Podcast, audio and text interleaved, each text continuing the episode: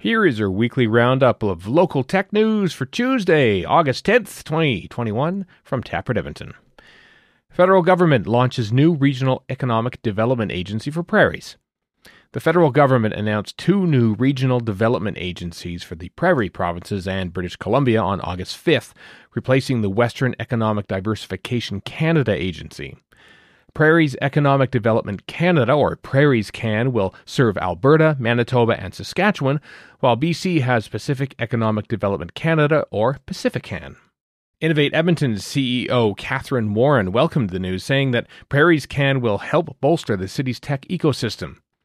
It will also support Edmonton's efforts to create downtown vibrancy and municipal revitalization, she said, in addition to bringing funding closer to the city's innovators and innovations. While the lead office remains in Edmonton and will continue to deliver on existing initiatives, the new funding is in addition to Budget 2021 funded programs and will support Edmonton businesses to scale and grow.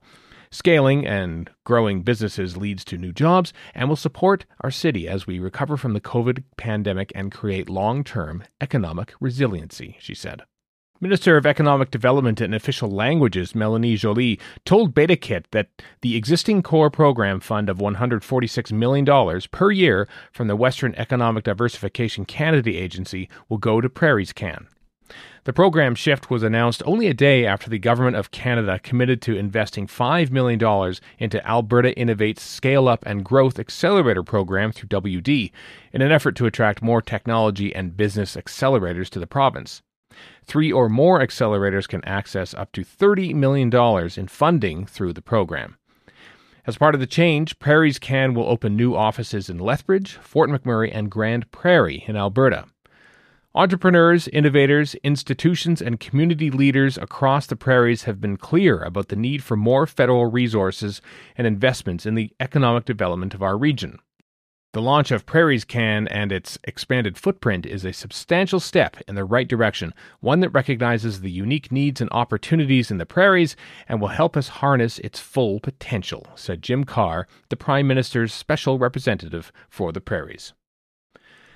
Headlines this week Alberta Enterprise Corporation announced that it has invested $10 million in Yaletown Partners' second innovation growth fund to help Alberta's industry focused software, data, and device technology companies grow beyond early stage. Startup Edmonton interim director Lauren Brisky will be moving on in September after seven years in a variety of roles. I love that the momentum of Edmonton's startup community showed no signs of slowing down through the pandemic. In fact, it ramped up. Under the leadership of Innovate Edmonton, the Startup Edmonton team will continue to drive programs and supports for the tech enabled startup community, she wrote in a blog post.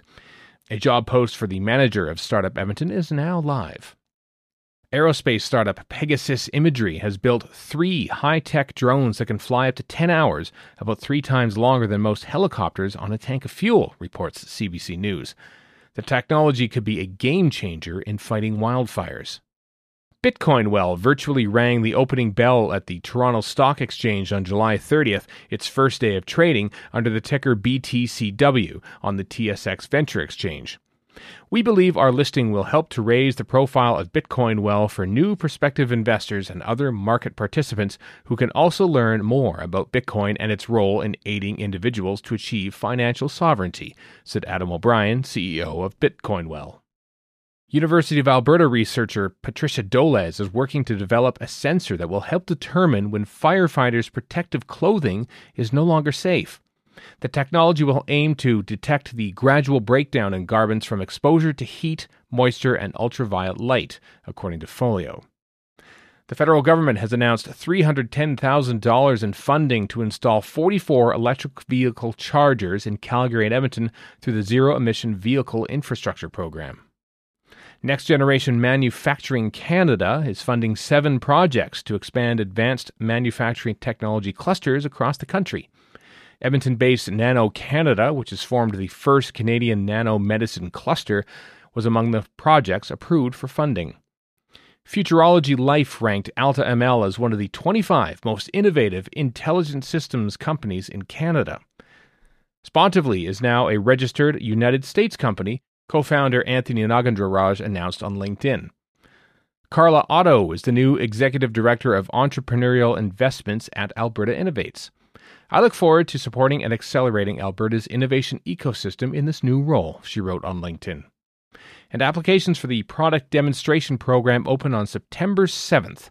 The Alberta Innovates program aims to provide funds and coaching to small to medium sized enterprises to commercialize products and achieve an optimal market position to increase revenue and potentially expand into global markets. That's it for the audio version of Taproot Edmonton's Tech Roundup. Find more details and all the links in the Tech Roundup newsletter, which is in your inbox now if you're a subscriber. If you're not a subscriber yet, visit taprootedmonton.ca to join. This roundup was curated by Emily Rendell Watson of Taproot Edmonton and read by me, Stephen Chapansky of Castria. If you have any questions, email taproot at hello at taprootedmonton.ca. Thanks for listening.